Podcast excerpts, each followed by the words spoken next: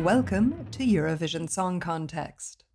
This is a podcast that tries to get to the bottom of what makes an ESC submission successful.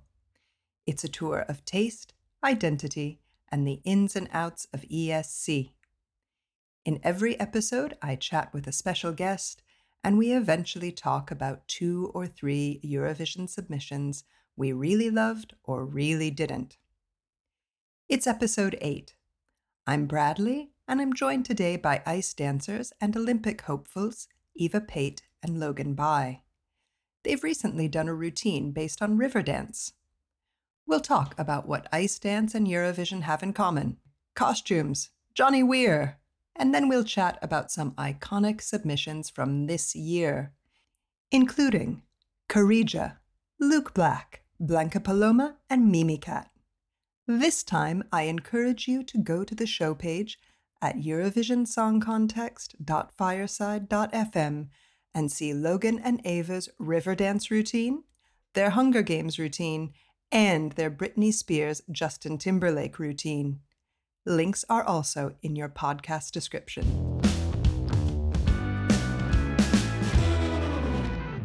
Welcome, Eva and Logan. Hi, thank you so much for having us. Yeah, thank you so much for having us.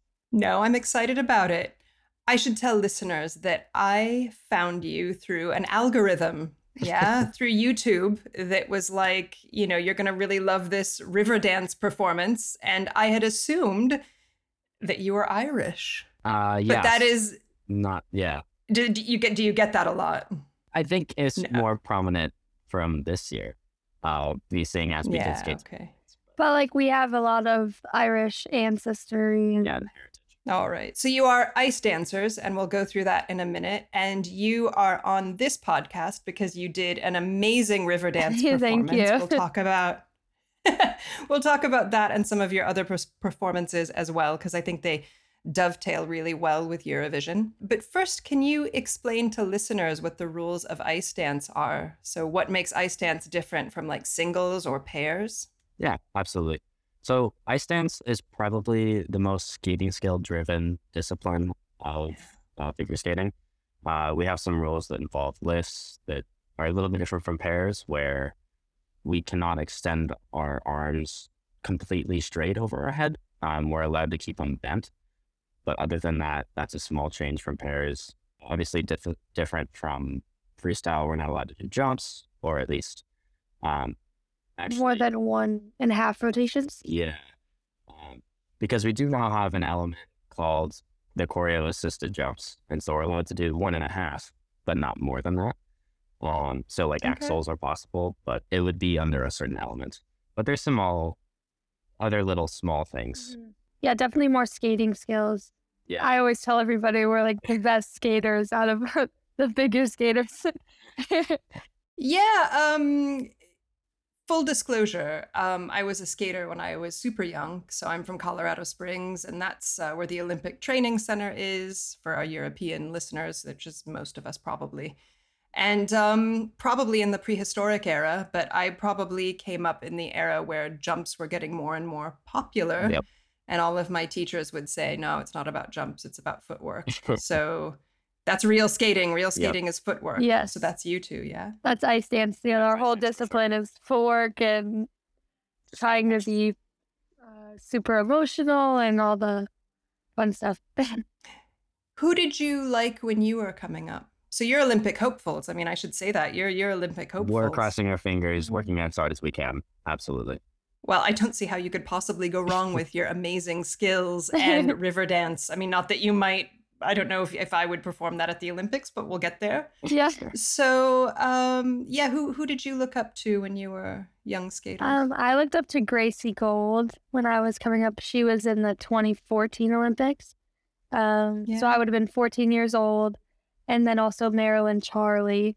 They were an ice dance team, also in 2014, but they were um, just so pretty to watch and had so much energy. And I really enjoyed watching them when I was younger. yeah, all right. Logan? I was gonna say, it was funny. I grew up as a freestyler, and so I did a lot more jumps. And so for me, it was Michael Weiss, um, who was a skater a long Mm. time ago. And I actually grew up in Colorado Springs as well, so there was a lot more of a freestyle background. Um, there was an ice dance program there, but it wasn't as strong as their freestyle program. And so it wasn't until Right. I was around 11 that I had really gotten into ice dance and um, wanted to pursue that more. Do you get that in ice dance there has to be like a real connection with the couple? Do you get that more than in other than in pairs, for example? Yeah. Do, do Yes. people expect that? There's a lot more emotion Okay. involved. And I think because we skate a lot more together, like physically, we're actually interacting a lot more. There's Yeah. definitely got to be something there um, as far as just connection together, being able to actually look at each other a little bit more. I think with pairs, you can look at each other, but it's more for a timing thing. It's not so much for emotion. Mhm. It's nice because I think pairs has evolved a little bit to involve a little bit more emotion, um, but it's still stronger within ice dance. And so to have that connection uh, is definitely really important. Yeah, but I don't think they need to be like romantically involved, but have some sort of like No. friendship. Yeah. Can you tell when they don't have chemistry? Because um, I remember an Italian ice dance couple. I can't remember for the life of me who they were, but they just did not. They they literally just really did not like each other. And I guess the Mhm. opposite end of that is like what Torvill and Dean that are like Right. still skating Yeah. however many years on, where they are just so connected that you can't even. But have you ever seen it the opposite way, where like you know they just clearly don't get on? I think it's pretty rare in ice dance, or at least where you'd see it on television um, or where it's popular. Usually the teams might break up or there's going to be other problems where you wouldn't really see it. Or it's in like the tryout period too. Like you have to say to yourself, how am I going to get along with this person? Do our work ethics align? It's all part of the tryout process Mm, mm. before you commit to the team. You two look like you really enjoy like the theatrical part because I Mhm. think, I mean, again, full disclosure, I went from um, ice dance to track and field, which is a which where you don't, um, you know, to vaulting and jumps there where you don't have to look happy. You can just look stressed out. You know, while you're while you're doing whatever you need to do, you don't have to be telegenic or. And when I look back on old school skating, I definitely um, there's that especially just women skating, there's that aspect of ballet to it. You know, you have to be lithe and thin, and, you know, there's like a lot of classical music. And I think all of that covers up like the athleticism that you really have to have. Do you get that these days, or is that something that you don't? Because you know your your routines are fierce, right? Your routines Yeah. are fierce by by old standards. It depends on what you're going for. I think with ice dance, there's always been a push for looking the best, um, not just as far as skating skills go, but also in terms of um, your aesthetics and whether you're actually making the lines and physically looking good as well. One of the funny things about competition, and not that we make fun of the other disciplines because it, like for freestyle, for example, you can show up in practice clothes and you can show up kind of looking a little disheveled because you're there to do your work. Um, but in ice Yeah. dance, You go to official practice and everybody's in their costumes, full hair, full makeup just for practice, which is kind of crazy, but yeah. So that reminds me a little bit of ballroom, right? Yes. That makes that is the dance part. That reminds me a lot of ballroom, like the that constant having, you know, the you're always on show. being presented. Yeah. Yeah. Yeah. I think there's a fine line sometimes between um the masculinity that is involved in doing all of that stuff Yeah. and like being um you know is there is there a point where you feel that like Eva's the main thing that people are looking at because I don't know like the costuming and all of that like in, in skating is is do you feel like the female is the central part of it and you are like there to make her I don't know you're Fred and Ginger aren't you you're Fred Astaire and Ginger Rogers and you're Fred no Yes. So that's that's kind of the goal. I think one thing that has always been not hammered, but something that I've believed in a little bit is that I'm there to support her. I'm there to support Eva, uh, support the team as much as I can. If the the program that we're taking on kind of shows more of a male lead, then obviously that may change a little bit. For last year, for Riverdance in particular, I think that it was more of Eva's league or more of the female lead. So in that sense, I kind of took on more of a just support um, kind of persona or support character. Yep. So I think it just depends on the program that you're trying to do, the what you're trying to portray. It was the same with Hunger Games, actually. And I think most progressions Mm. may take more of a female lead. I think as a male ice dancer, there are certain movements that I make or that I feel more comfortable with that as a male skater makes sense. Um, but otherwise, it's pretty. What are your what are your odds, Logan, of drawing? I guess I guess uh, routine where you are not the supporting character. I guess that was 50 a little bit. 50, Well, 50 60 50 really. 40. Our first program that we Okay. skated together, I think, took more of a 50 50 lead. So it was half me, half Eva. Um, I don't think there's going to be many where I take the full lead.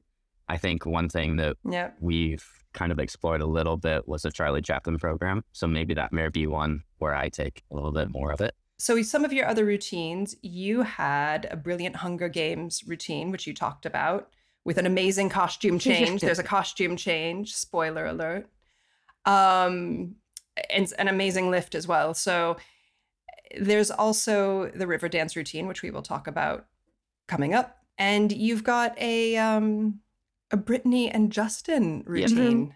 Yeah. Okay. So something that we talk about on the podcast a lot is um, culture, and I always try to stay away from taste. But of course, taste is you know central to Eurovision, and I suppose central to skating as Yeah. well. And I think when I imagined the taste level, and that's air quotes because people have different tastes. So, you know, what some people like, other people's other people don't.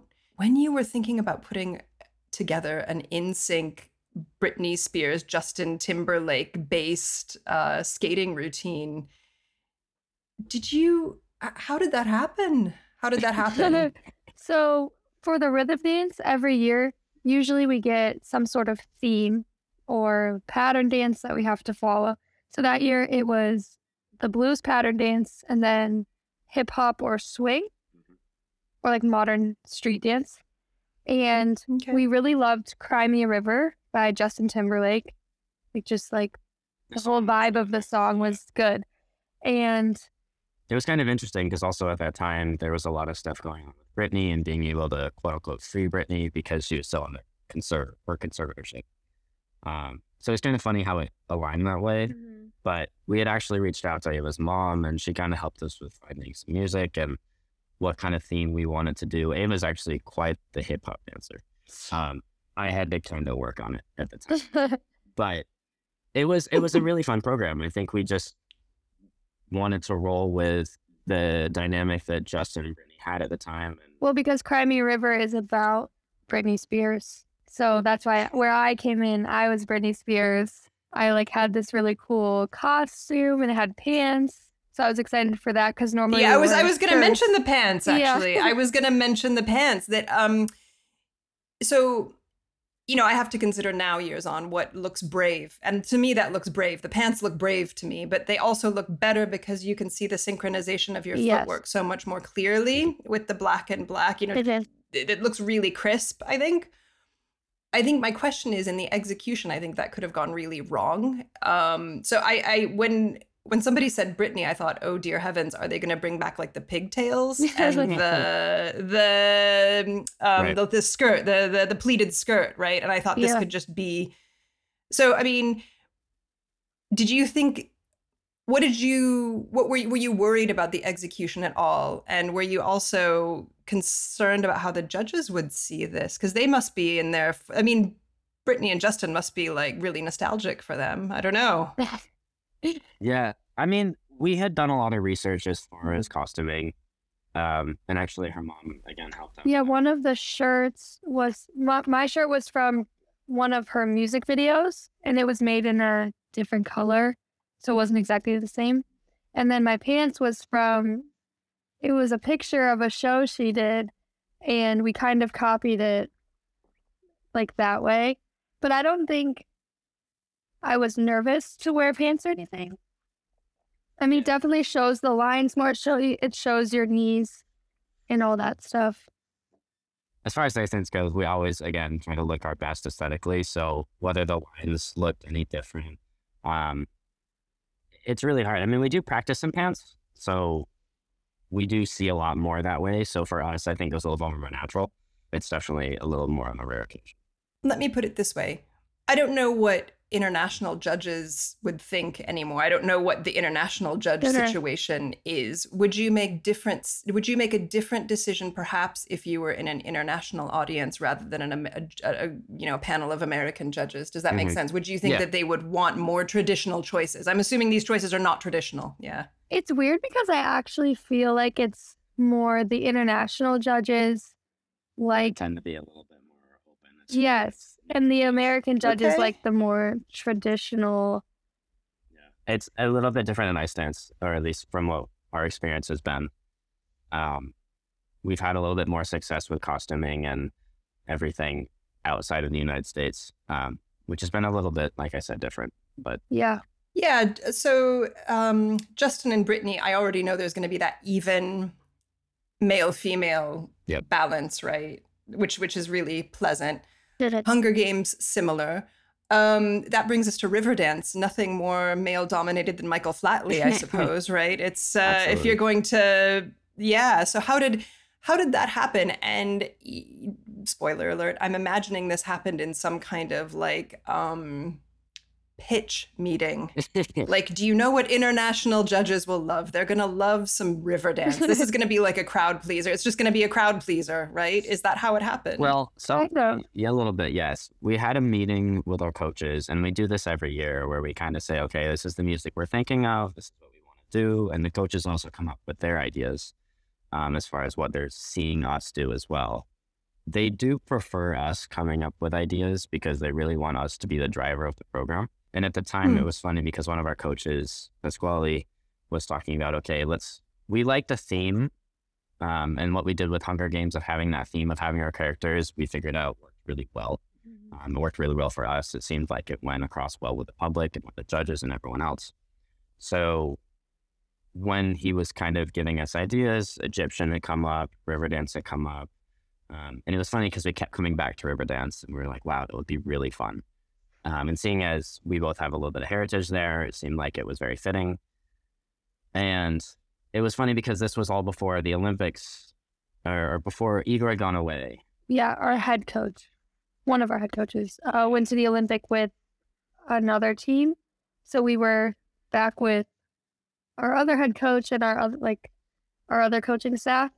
And Igor was kind of against Riverdance. But then when he left to go to the Olympics, we choreographed it and started doing it. And then when he came back, he actually ended up loving it and we kept it. How did you find Riverdance? So I am assuming we've been talking a lot about skating. I'm assuming that you uh, don't know anything about Eurovision or didn't know anything about Eurovision until I contacted you. No, I- Actually, it was the first time we really kind of heard about it. Yeah. Um, so as listener listeners will love, um, I think about every other episode is I talk to somebody who Completely. knows a lot about something and it is not Eurovision. um, so that's all right. So um, how did you find Riverdance? I thought it was stunning. I actually had never seen it before the idea had come up of us skating to it. Something that we had talked about as well was kind of incorporating a little bit of, and I think it was from 1998 when Shae-Lynn Bourne and Victor Kraatz had their Olympic Riverdance program. And so we had wanted to bring in elements, a little bit of that. Jason Brown, another skater, a male skater in freestyle, had skated to it 24. Mm-hmm. But it hadn't Sorry, been done do you mean in a while. do you mean to the music, but like with the style as well?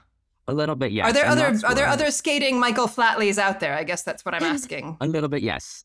It's kind of funny because Okay. within ice dance, we really focus on the dance part of it, and it makes sense because it's ice dance. Freestyle is a little bit more challenging to bring in elements of Like I the think, specific dance in general. Um, and so that's where we tried to give a little bit more to it um, than maybe what a freestyler could do. Uh, so yes, to answer your question, there may be other Michael Flatleys out there. in. Um, No, no. Logan, you're it. just me no but yeah no it was really cool because we did go see it recently again and it was really really interesting i mean i just i loved it it was cool. When was the first time you heard about Riverdance and where? How did Riverdance enter your lives? So you're in your early 20s. I'm just wondering how this remnant of like really seriously, truly, honestly, deeply times past found Yeah. you at all. I think I remember the first time I heard about it was when Jason Brown did it in 2014. He skated to it in 2014. But that was the first time I ever heard it. And I was like, wow, this is really cool music. It's a great story. You know, maybe one day. so I think it was Right. Okay. Yeah. You're you're storytellers. You're storytellers. yeah. All right. But I think that's the first time Um, I heard about it. did did you worry about the the amount of footwork? So I mean, for me, river dance is like Irish dance is like tap, isn't it? I mean, for an American, it's like tap, and so you know your feet are restricted on skates. So did you? Did, was that a challenge, like translating all of those the, the the tappy Irish bits into a skating routine? We had started off ice um, With our had no dance coach. training whatsoever. Mhm. Um, and so we'd started off ice with just our shoes or kind of more of our feet. And it was kind of funny because we were attempting everything on ice and it was very clear that it was totally different on the ice and with boots and everything because boots are pretty heavy. Yeah. Not to say that tap shoes aren't. Well, and the ice is slippery. So we have to stay more on our toe picks when we do the Irish steps. Exactly. The, Yeah, and of course, uh, figure skates are curved. Yes. Yeah. Mhm. That They're not flat. Yes. Yeah. So yeah. Okay. Um, so it was a little bit different, but we worked with our coaches. I mean, it was a long process of figuring out what elements of river dance we wanted to We could in. do on the ice. Yeah, and what was possible even on the ice. Because even then, I think it's very restrictive. It's especially different when you're trying to do something in place on the ice versus when you're gliding and still trying to make the dance happen, just because of different parts of the blade or actually different parts of your foot that you put your weight on is going to be totally different on and off the ice. Sure. I was watching some of the commentary, um, and I was really surprised at how positive the commentary is, eh, you know, in comparison to times past when it was just really catty and pretty brutal. So do you do you feel like you you you get a good reception out there, I guess what I'm is what I'm saying. Or have you looked back at old at old skating routines and gone like, wow, that's rough. I think the commentary has always been very positive, um, at least as far as For us, for us that we've experienced. I Which has really been run into. nice. Yeah. We haven't personally run into any problems necessarily or some bad commentary as far as like, oh, like that wasn't the best thing said, but I know it does exist. Um, we were Mhm. really, it was funny because after we had competed we went back and rewatched ourselves, and obviously we had the commentary from Johnny Weir. Um, Yeah. and it's always, it was funny because we, Well, because we don't hear it. yeah, And then we go back and watch it, and it's like, oh my God. Did you like Johnny Weir's commentary? It was it was very constructive. yeah. I do. Yeah, I think I was a little bit concerned at first because I was thinking to myself, well, Johnny Weir is a freestyler. Um, I don't know how much he's going to be able to comment on the ice slope itself, but I think he did an excellent job of commenting on the actual performance as a whole. But that's his that's his specialty Yeah, is really performance. He's a great performer. So I love getting criticism from him. Yeah, which is probably why he did Eurovision for Peacock. Exactly. Yeah. And I think as far as the public goes, they're looking more at the performance anyway. In general, they don't really necessarily want to know about, okay, this element was done correctly or this part of the performance was correct technically. They want to know more about how it was done in total. Eh, so I was going to ask you about that. Does that bum you out? So clearly, I mean, there are sports that have a storytelling bit to them. Um, I, I'm not wired that way, right? I think I would just fail if I were re- required to do that, right? If I had to just like smile perennially and and do a costume change, I think that's it's not in my personality to do that. But I know sports, especially like let's say synchronized swimming, where you have to wear makeup and be wet and come out of the water, kind of, Yeah. you know, t- there's like a story element there Yeah. as well. Yes. I mean, clearly, ice dance would not be the same if everyone just showed up in the same outfit, like let's say black black slacks, white top, and you were just looking at the elements. So I guess how not from a fan point of view, because Logan's just addressed that, but how much is the aesthetic part? I guess is what I'm asking for you when when it yeah, comes to planning it's hard and because the judges aren't really supposed to judge our costumes or like makeup. You know what I mean? Like their performance they're supposed- judged totally performance. It's judged more on how your skating skills are, how the elements are done. So it's a little bit more technical. So the costuming and the makeup and the hair, that's more for the audience and for anybody watching and like yourself. Yeah, like make it like I mean, you want to feel good. I think as far as river dance goes, we probably put in 50 50 for both just our skating and for the aesthetic part. So, costuming, hair, Mm. just music composition in general. Uh, because Riverdance obviously does have multiple pieces of music. And so, figuring out what pieces of music we particularly want to skate it to, because we only had four minutes to skate, um, Hmm. kind of putting everything together into that was probably about 50 50. Yeah. But I think also like the day of a competition when you're getting ready, like you're getting your hair done, putting your makeup on, putting your costume on, you really take it all in and it helps you to be the character that you're trying to portray on the ice. Okay. Um, I suppose this brings me to uh, Eurovision, but of course, because of course, a lot of what we're talking about has a real. Um, I mean, I imagine that skating fans and Eurovision fans, if there was like a Venn diagram, it'd just be like a circle on top of another circle, Yep. right? Yeah. Um, and of course, Eurovision wouldn't be the same. Of course, it's the same. Judges are supposed to judge the songs. It was a little bit different than we were expecting. Not that we were expecting anything because we hadn't really heard about Eurovision beforehand. Um, but it was really cool to see the performances. There was different energy um, between each performance as well. And I think I agreed with saying a lot of the top five performances seemed like they would be top five or um, obviously around that. So I liked looking at all the costumes. they were cool. Which, which costumes did you like in particular? I really liked Portugal's costumes and uh, Finland, the pink. Oh, for this top year. Okay, we'll get to this year's. Oh, we'll yeah, get to this year's then. We'll, okay, so yeah, perfect.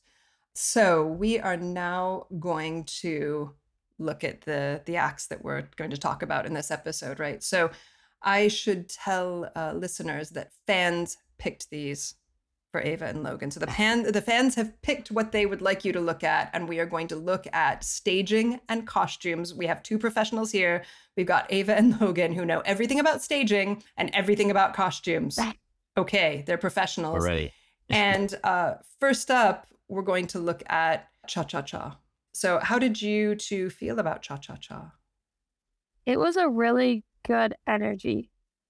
I felt like okay. The whole time they were going a thousand percent the whole time from the beginning to the end.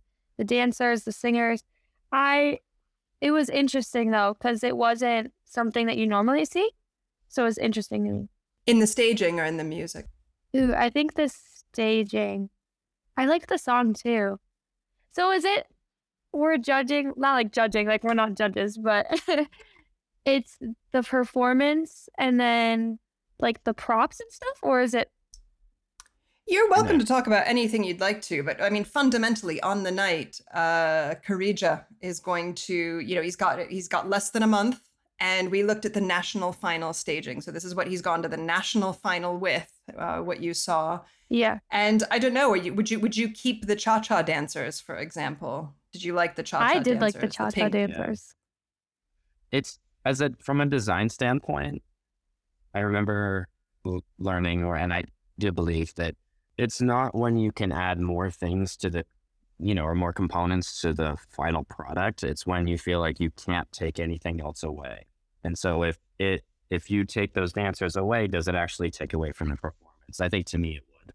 I agree with eva. I think having them in there adds more um, so it's kind of figuring out kind of to me the simplest but obviously most complete final product that you can do. I think when it's too messy um, or when it's just too much it can get a little bit overwhelming overbearing for a lot of the viewers um, or for the judges for anyone that's watching. But when you take away a component and it makes it i don't know a little bit less and some you feel like something's missing then that's where you'd want to keep that. And i think the dancers i personally like them. You like them, okay? Would you take away the um, the green, the pleather green bolero with with with the choker? Would you take that away then? I would take that away. I don't think it's adding anything.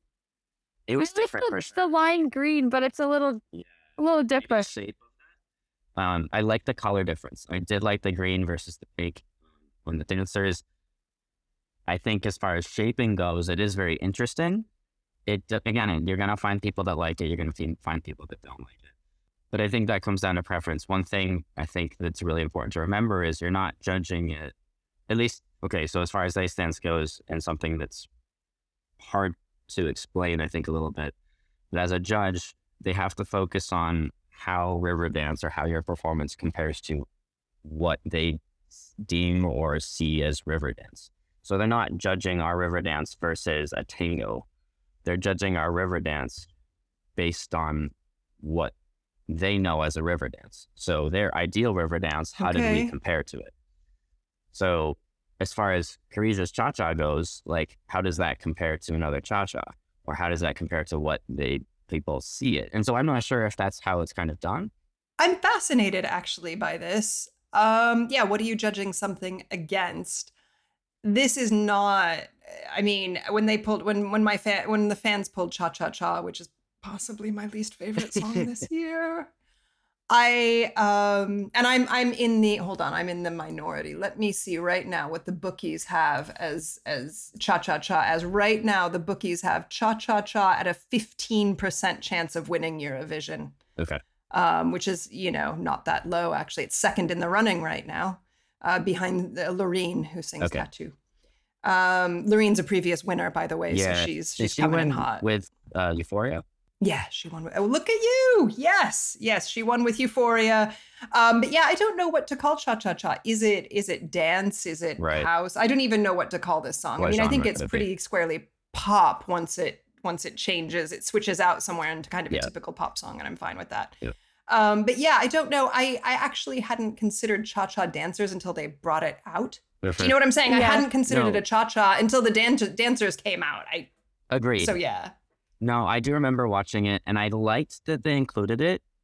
I think it wasn't clear what genre that it was, or and that was one part where, like, as far as Latin dance goes, if it was a cha cha cha, truly was, then maybe the song or something could change to make that a little bit more clear to the audience. Fair enough. Excellent. Next we have up Serbia, Luke Black, Samo Samo mi se spava. Uh, Serbia. How did you two feel about this? This is another choice that like I can see why the fans chose these made Sure. these choices. I remember this one being a little bit. So I liked the beginning with it being calm, but I remember there being a lot of um, visual effects. I think there was um, a little bit different for me. And like the remember they had like the hoses are. Oh, Oh, yeah, he's got right, everyone connected up to yeah, Yeah. there's like some kind of little bit of a strange alien vibe going. A little Yeah. bit of a yeah. Yeah, it like seemed- a, a science fiction kind of a vibe. as far as because if I remember correctly, um, or if I'm on the right track here, it was it had to do with sleeping and going back to sleep. Um, so it seemed a little bit dreamlike in that sense. At the same time, what Eva was bringing up is kind of like this alien vibe going on. Um, that was a little bit of dissonance to me. Um, so kind of this difference between the song and performance being, I guess, more driven by either sleep or alien slash maybe it was both. I mean, maybe part of it was like, okay, two was kind of helping them go back to sleep. Yeah, okay. Well, there is a thing with Eurovision too where you wonder whether whether the contestants are just trying to do more to not get lost. You know, if they get placed in the middle of a semifinal, are they just trying to do more so that you remember it by the time you have to vote, right? So that's Right. that. I was That's true. wondering like is that strategic because it doesn't seem to like tie in so much with the song? I think for skating, Um, everybody always says less is more. All the time. so Oh, this is a really controversial thing at Here. Eurovision because, like, is less more or is more more, Yeah. right? Like, how Yeah. do you get, how do you succeed, right? So, um, I think the most scary thing you can probably do at Eurovision is um, just be dressed in Right. black alone Although with a that's a little- spotlight on, at a mic, right? Which is terrifying. Um, yeah, which is what the Netherlands did last year to great effect. They were really quite good. Okay, so yeah, I'm definitely getting um, uh, industrial art vibes from Luke Black. Yeah. I don't know how he's going to do. Let's yeah, I don't know how that's going to do, but I I mean I I like him. I don't know if I'm going to vote for him, but I like him. um and he's apparently really great in concert, so I don't know. Okay. Uh, okay. Next up, Spain. Blanca Paloma. I Yeah, actually really yeah. liked Spain. I really, You really favorite. like I Spain. did actually. I do like its simplicity. It was a little bit different at first. I was interested. I liked the costumes being simple as well. You like the Except it beginning was white too. and red. beginning. And what I wasn't sure as as far as the performance goes, I feel like there could have been a little bit more. Um, and maybe that was just because when we were kind of judging everything, it was started out with the cha cha, um, and then we saw Serbia obviously uh, with Luke Black. So there was a lot there, and then Spain kind of narrowed it down and brought it into more about, I think, the song and less about necessarily the energy or the performance. So I feel like there could be a little bit more there. More, what would you add? It seemed a little static to me. I don't So know. more So- dancing. yeah, maybe I would say more elements, as in maybe more lights. Um, I don't know. I haven't given that one too much thought. That's all right. You're you're allowed to not overthink it. How about you, Eva? I liked Spain also. I thought it was simple, clean, nice, but I don't know if that's enough to win. I what I am getting from Spain is like a folklore because like sometimes European countries will drag out like some really folkloric, like old school. might- I'm getting a really old school vibe Yeah. um, from Spain. I always wonder if that can be a little kitschy, Mhm. right? Like, is she going to drag out like a matador matador cape or something Yeah. like that? No, none of that. But um, yeah, I don't, I, I don't hate this song either. But uh, it's currently what would you what would you actually know? I want to ask Eva, what would you have worn? So this is like it's got a real, it's got a female protagonist. She's macho. She's female macho, so she's facho, and uh, she's bringing it. What would you, what would you have chosen for this? I would have worn a powerful color, maybe like a deep red. Like just is that what she wore? Yeah. but I do remember her wearing white. Yeah, probably like deeper colors for sure. Maybe not a skirt. Like more Yeah, Eurovision loves a cat suit, by the way. Yeah, I feel Eurovision like loves maybe- a spangled a spangled cat suit. So Yeah. maybe this was the moment for a spangled cat suit. I don't know. I feel like that's probably what I would have worn, like a nice power suit, like Yep. strong. bringing it. I think it would have been interesting to show off the lines there too. Um, because if it is powerful, usually you can get some nice angles going on the costuming uh, to accentuate that. Yeah, okay. Yeah, absolutely. Spain currently at number five with the bookies, yeah, um, with a 4% chance of winning. I don't think it's going to happen, but that's all right. Um, and I forgot to say about Luke Black, currently 16th in the running with a 1% chance of winning. And we have one more to talk about. Oh, Portugal. My favorite of this group. This is my favorite. Absolutely, too. hands agree with that. down, my favorite of this group. Uh, what did you both think about Portugal? I really liked this one. I liked the costumes. I liked the lighting. I liked the song. The whole vibe of Portugal's performance was great. Um, a lot of people don't like Mimicat. Uh, Mimicat is not a an overwhelming favorite. What would you both change? This to me has Broadway vibes, and I wonder if that's going to offend some viewers. Right? It's got a like what cabaret? It's a little bit little- cabaret Yeah. for me, but I, but I but I get what they're trying to do, so I like it. Yeah. No, I don't know what I would change. I mean, as far as costuming goes, I actually do really because they had, I think, a red, um, for lack of a better word, poofy kind of skirt. Um, Glued into pants, I think. yes, yeah, exactly. I think I think it's literally glued into. Yeah, yeah, yeah. Fine. Um, but I don't know. It was fun to me. Like it was nice to watch. I know this. This is hard. I don't know how Is they it do hard? it, Yeah. but like getting runners down. Impressed. What you mean for uh, the national selection? How they chose yeah, this act? well, the national selection, and then obviously as they move Or on, finally. yeah, Oh yeah, I think this. I give this. I don't know what chances. So you know, you'll have your semifinal one, half the acts get through to the finals. Semifinal two, half the acts get through to the finals. Yeah. Um, Portugal is for me a powerhouse. They won in 2017, which is a song that, with a song that I love, but a lot of people don't. It was like a jazz standard, and a lot of people called it a lullaby, and they didn't really like it. Mhm. I loved it. So that brought Eurovision to Portugal, which is of course a big a big thing for the Portuguese. Yeah. Um, last year they had a group called Maro, which was amazing. They just had five singers singing towards each other, so they're in a very quiet song, so their backs were to the audience Oh wow.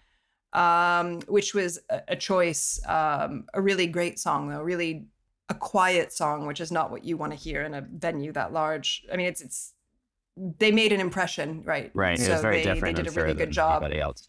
Yeah. Yeah. So and yes, absolutely. And this is the opposite of that, right? They've come in this year with with this thing. I again, I love it because I like things that are strange, but I don't know. Let's see where we are now. How I don't think that Mimicat's going to make it out of the semifinals. Yeah. Um, I thought it was You heard it nice. Out first. of the four that we looked at, I did think this one was among the top two. Um, for me, I want to say it, the top two were This is top two for you. Yeah. Excellent. Excellent. Hold on. I'm going to check it out. 27th out of 37. Okay. Yeah, Yeah. I hope you make it, Mimicat. Big, uh, mu much love to Mimicat. I hope she makes it. Yeah. I think a lot of Eurovision fans, at least I do, I like hearing Portuguese language um, because it's such a lovely, you know, you get a lot of English and French in, in, um, in Eurovision. All right, that nearly closes us out. I am wondering if you will take a quiz I've set up. I've devised this quiz this year um, to gauge a an act's tackiness level. Uh, it's called the Camp Quiz, and I'm seeing whether taste level equals success Okay. at Eurovision. All right. So I've got 15 questions. Uh, and again, listeners can complete this for semifinal one, semifinal two, and the grand final. So you can you can go ahead and do a quiz for three acts. Please do because if a lot of people don't take the quiz, I mean, I need a lot of people to take the quiz for it to be statistically significant. So we're going to do this for cha cha cha. The please give me a score from one to ten. One being don't agree, 10 being fully agree. We ready? Yeah. Cha cha cha. Question one This act feels exaggerated. Eight. yeah, eight. Okay. I'm drawn to this act, but I'm also slightly offended by it. Also eight. Six. Okay. This act feels both serious and frivolous. Seven. I was gonna go eight. There is a high level of artifice, theater, strong visual aesthetic in this act. Nine. Sorry, I keep doing the same. No, no. This act feels earnest and honest to me. They are serious about what they are trying to do. It feels a bit innocent. That's like good too. I'm at a four on that one. This act understands that being means playing a role, life is theater. Eight. Seven. Okay. This act feels ambitious and or extravagant. Ten. Yeah, nine. I think this act sees itself as a serious Eurovision act, but it's a bit too much. Nine. Seven. Logan, Nine. you with a seven? Are you with a seven there? Fair enough. There's a big sense of fantasy in this act. Five. Six. Yeah. Okay. Um, these artists are characters. I get a very strong and or concentrated idea of who they are. Three. I'm gonna say five. Okay, big question here. The main singers demonstrate an ultra feminine or ultra masculine sex- sexuality. Seven. Ooh, that's hard. I'll go with a five. Okay, there's only three more questions, Okay. I think. Uh, this act feels playful and anti serious. Nine. It feels playful, right? It feels very serious to me. So Oh, it feels serious. Oh. Okay. Yeah, this happens in Eurovision. uh, I don't. I don't think this act cares about trying to be refined or in good taste. a four. Okay. Uh, this act isn't mean or cynical. Five. I'm going in the middle. I say seven. All right. So, um, just for listeners, I didn't make these questions up myself. These have been um, adopted from an American academic called Susan Sontag, who wrote um, a um, lovely paper in, in the 60s about what it means to be campy. And these come from her rules. And so I'm just seeing whether her camp level matches uh, matches actual results. Thank you very much. So I think um, if I had to say, uh, you know, cha cha cha is probably what probably an overall eight on the camp on the camp scale, Mhm. seven Yeah. eight. We're somewhere Yeah. in there. Yeah. Yeah, we'll see whether that whether that means success. Yeah. Excellent. Uh, thank you very much for being here. But I want to know if you have anything to plug. Uh, I would like to plug before we start. You are Olympic hopefuls. I encourage every single person to go and look at the acts that we've talked about, your uh, your routines. They will be in the show notes. So definitely go. Go look at Britney. Go look at Hunger Games. Go look at Riverdance, Riverdance, Riverdance. and you also have a GoFundMe for for the Olympics. Yes, so first, let's plug that, and then we'll talk about if you have any other plugs. No, I, I think that kind of covers everything. Yeah, we have a YouTube channel or on Instagram. Twitter. Yeah. No, feel free to always reach out. We're, we're typically Yeah. If anybody has any questions for us, just yeah. Ask We're us. Taking suggestions as well. If you guys have any ideas for what you'd like to see performed. like ne- like in a couple seasons, like any ideas, we love to hear them. So And what are your timelines look like right now for competing? Like, what are you concentrated on right now? And when do you start worrying about the Olympics? And the answer to that's probably like what? Yes. Since birth. Yeah, that's right. Um, yeah, so Olympics are always kind of on our mind. We want to be on the right trajectory, so it's kind of figuring out what competitions we need to do. Right now, we're mainly focused on getting our performances and programs ready. because we start competing in June, June, July. Yeah. Excellent, which means donate. That's what that please. means. Thank you. No, no, no, no. I, I'm, I'm sure that listeners, will- any friend of Riverdance is a friend of Eurovision Yeah. Song Contest listenership. So, yeah. So that's it. Please, listeners, go take the quiz if you can. And you've heard all the questions, so you'll know how your song will rank. We want to know. And um, yeah, good luck also to to the listeners, to whoever your preferred song is. Thank you so Thank you. Thank you. That's it for Eurovision Song Context for the moment. We normally release an episode on the 12th of every month, the doozeth. However, next month in May, we may release a little bit early because the doozeth corresponds with the Eurovision Grand Final. May the best song win. You can find us on the podcast app of your choice. You can find show notes in the description of this episode and on our website at eurovisionsongcontext.fireside.fm. I'm also on Twitter at ESC Context if you want to say hi. Our music is Buckeye Bonsai by Vans in Japan.